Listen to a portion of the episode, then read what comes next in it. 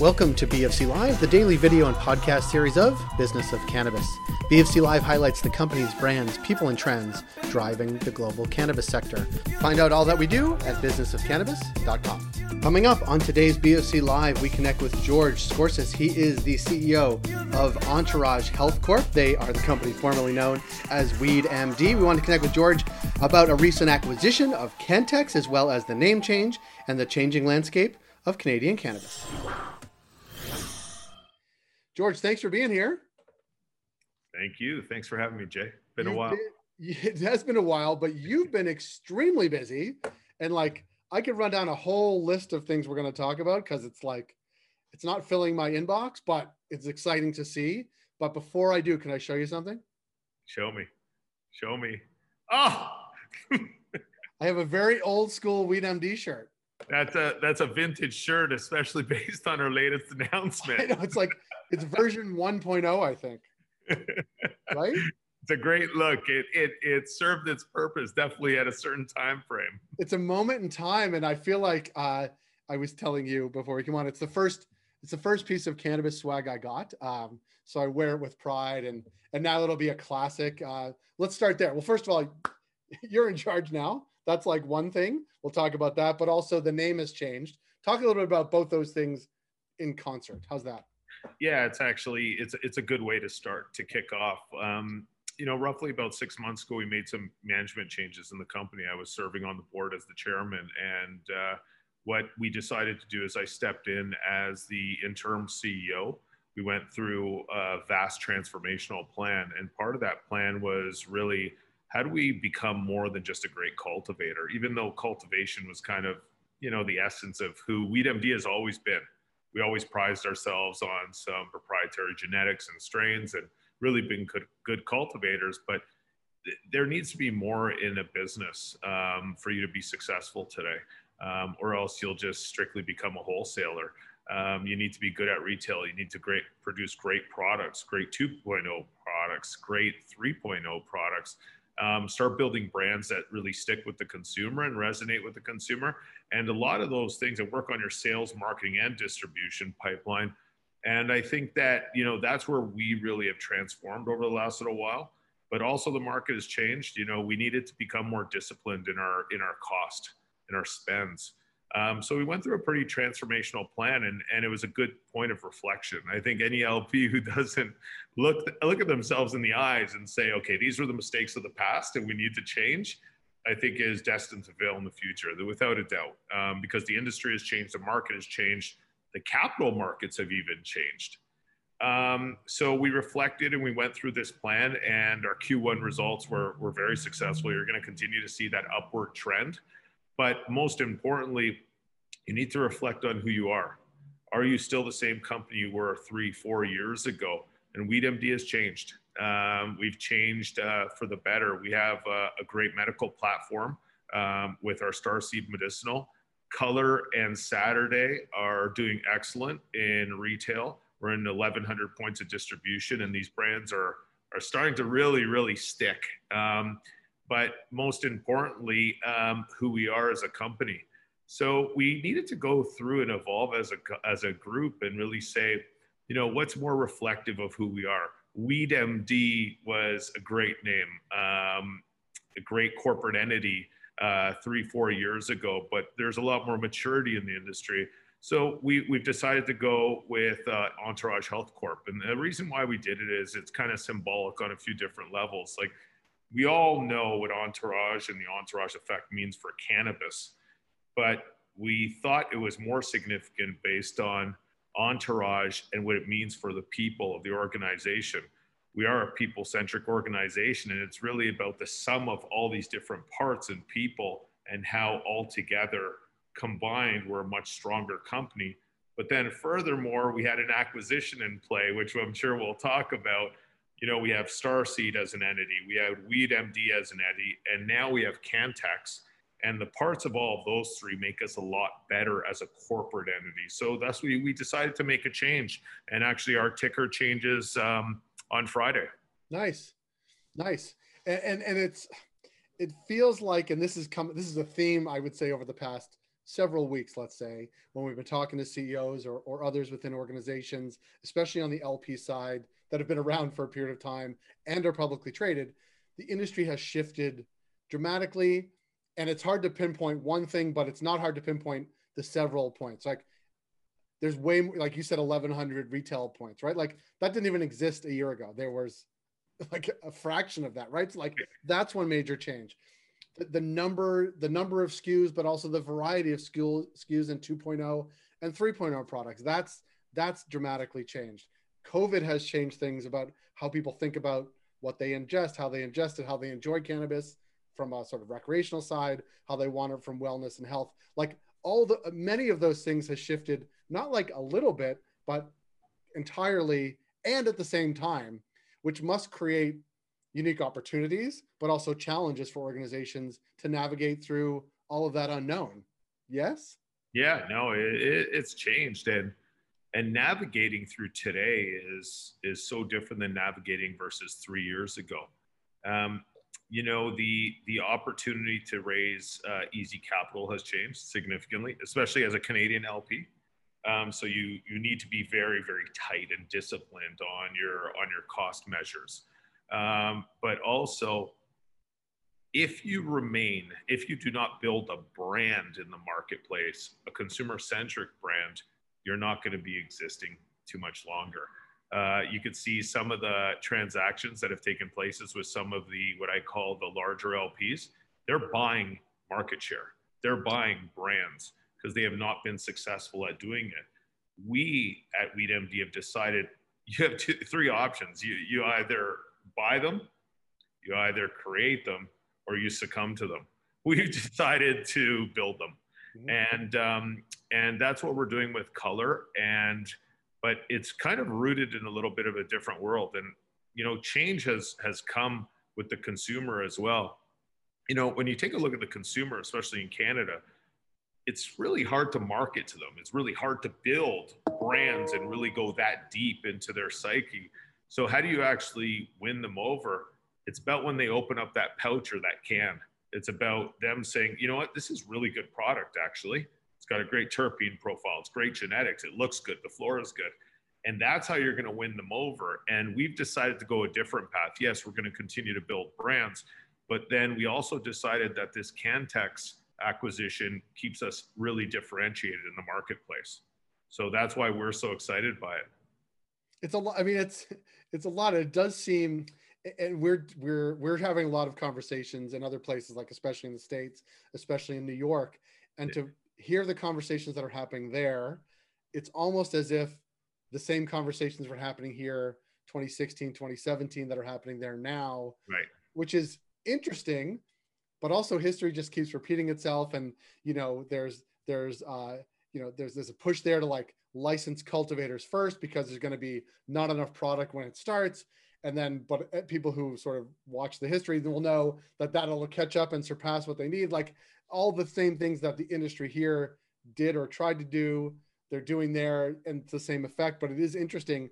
And i guess that's one of the questions like when you think about the landscape that's opened up here in canada the transitions that have happened the changes that have happened that you talked about like one part is like do we have advice for what's happening down south? And then is there a role for the canadian companies to to serve to enter to like what are you looking at as the relationship between what's happening in canada what's happening in the states yeah, it's a it's a really good question. Um, and and uh, just yesterday with uh, Schumer's uh, latest announcement, it's it's a good time to really reflect on this because that could have gone um, in many directions. Ultimately, I don't think it was as beneficial as most of the Americans would have liked. Um, candidly, I don't think it brought a great deal of value um, or clarity. In, in fact, it actually put a lot of warning uh, warnings out for what it may look like, especially with what they will consider similar to our excise taxes, um, you know, trans-state shipments, um, and uh, you know, it, it, that's concerning. Um, but I think that anyone who anticipated to move any faster may have been getting ahead of themselves. Um, so, what does that leave us as Canadian LPs? I think still a tremendous amount of opportunity because if the US accelerated um, far faster I do believe, just truly out of the scale and the opportunity for capital, Canada potentially could have been left behind. So it still leaves us a tremendous amount of opportunity and time to actually do two things establish ourselves as clear uh, global leaders, but also remedy some of the mistakes of the past. Um, and we all need to, I, I, say, if you don't look at the mistakes of the past, you can never move forward. And with us, the oversupply was a clear, clear, you know, issue with us. I think, you know, the most recent report showed tons of product being destroyed. You know, you even look at, at, um, at our business. We decided this year to not grow outdoor. Why? Because we have made the decision to not go downstream in price, but to go up with quality. And because that's what we think is going to be the differentiator. So we're actually just producing as much product as we actually need for the consumer demands and not going out with claims that we're the largest producer in all of Canada. That that is it's irrelevant, candidly. You can only sell what the consumer wants. We want to grow our consumer base.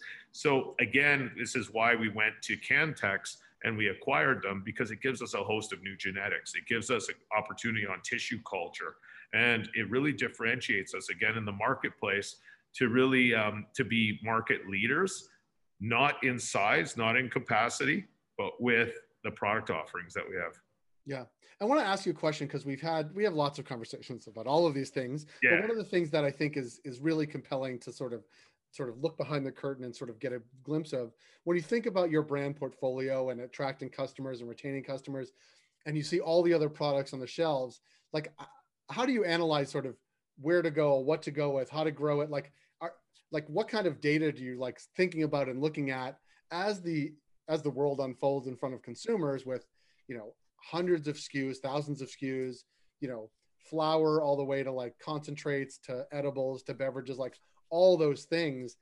Like it must be it must be a whole task to like focus that like knowing where you're going to be growing, know what you're good at, know your current consumer and how to grow that sort of landscape. Like, how do you think about that as you look at the sort of marketplace?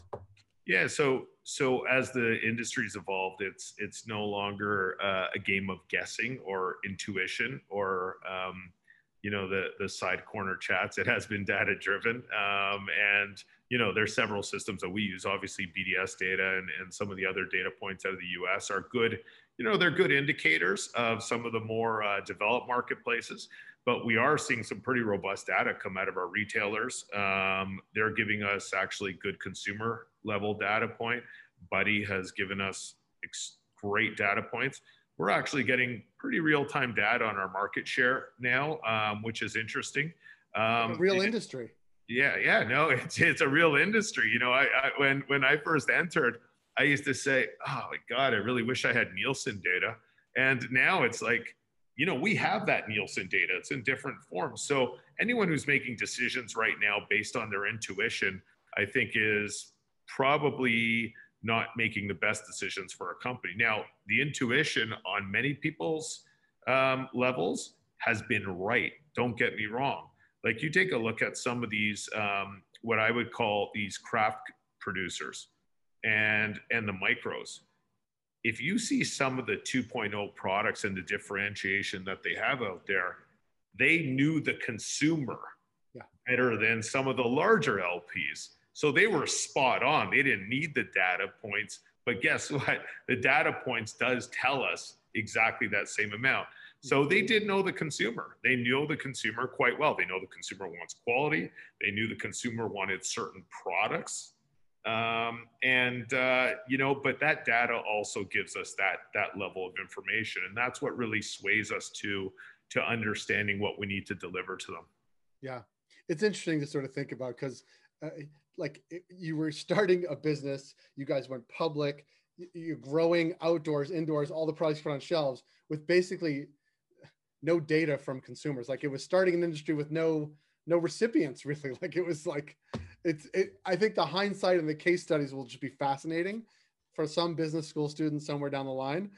Um it, like everybody's has the slings and arrows that have sort of hit them as part of this. But i do think like as we exit covid as there is a full suite of retail throughout canada as there is this full suite of products educated consumers more people buying in the legal market like all those things to me i uh, this is the last question like i'm quite bullish on the industry here because I think we're hitting like a, a like a steady state that is still growing, but is a steady state of consumers, products, companies like that seems to be exciting and hopefully not like a lot of tables being upended again and again and again. Yeah, I think I think this is, you know, if if we really reflect back, Jay, um, you and I have been here for a long time, and a lot of people say this is a mature market. We're actually still in the first inning. Yeah. Uh, um, if you really think about it. Um, and although it seemed like dog years, um, it's it's it's fascinating because if you if you really think about what we've accomplished, we've accomplished quite a bit. But if you really think about what we still have to accomplish, it's pretty significant. Yeah. Um, you know, the best thing that ever happened to Canada um, was that the capital markets dried up. Yeah. And I know many people will say, well, that's a pretty harsh perspective, but you know what it was? It forced real businesses to evolve. Mm-hmm. What it also did, second to that, is a really interesting um, aspect of the business now that I'm, I'm, I'm really enjoying to see is craft and micro. Craft and micro to me is extremely interesting because they each have their own consumer base that they can really develop and resonate with, but it's actually forcing the level of quality to increase. And you see this in other categories. You saw it with beer and you saw it with you know you see it within wine and you see it other sectors. And i don't want to make those comparisons strictly with alcohol but they they are quite relevant. And i think that's pretty interesting because it forces the dialogue to change. It's not about you know going out and saying you have 3 million square feet anymore. It's really about you know how good is your product? Um, and I, I, like that dialogue much better and the evolution of that product but also it's pushing innovation further. Um, you know some of the uh, some of the concentrates i'm seeing coming out in the marketplace are actually very very impressive. So it forces us to be competitive now for the first time with the legacy market. Yeah. Because we were not competitive let's not fool ourselves. Right. But now, so, it, but now it is. That's the that's the like it's competitive on the product side and and targeting those consumers, and it's as easy as easy to get. Like the it's, it's coming from both ways, both access and product. And I think that combination is is really juicy. Yeah, no, and that's that's what I like about the entire uh, sector right now. It's it's it's promising. Yeah, it is. Well, speaking of promises, you'll promise to come back hopefully. Um, and we always enjoy talking to you. Um, and congratulations. Now, every time you guys, like now that you guys have changed your name, this shirt may be worth like more. So I'm going to keep it. I'm going to put it, I'm going to clean it and put it in a vacuum seal bag for the, um, like a baseball card for the collector's edition uh, down the road. we'll put it in the time capsule. We'll put it in the Weed MD uh, Entourage Museum. thanks a lot, Jay. You got. Thanks so much. We'll talk to you soon. I know was George Scorsis, the CEO of Entourage Health Corp. If you like this program, please rate and review us on Apple Podcasts, Spotify, wherever you heard the show. It helps support the work we do. We're able to do what we do because of our ongoing partners, including Alterna Savings, Cannabis at Work, Cannabis Benchmarks, CannDelta, Gallagher, Headset, and Torkin Manes.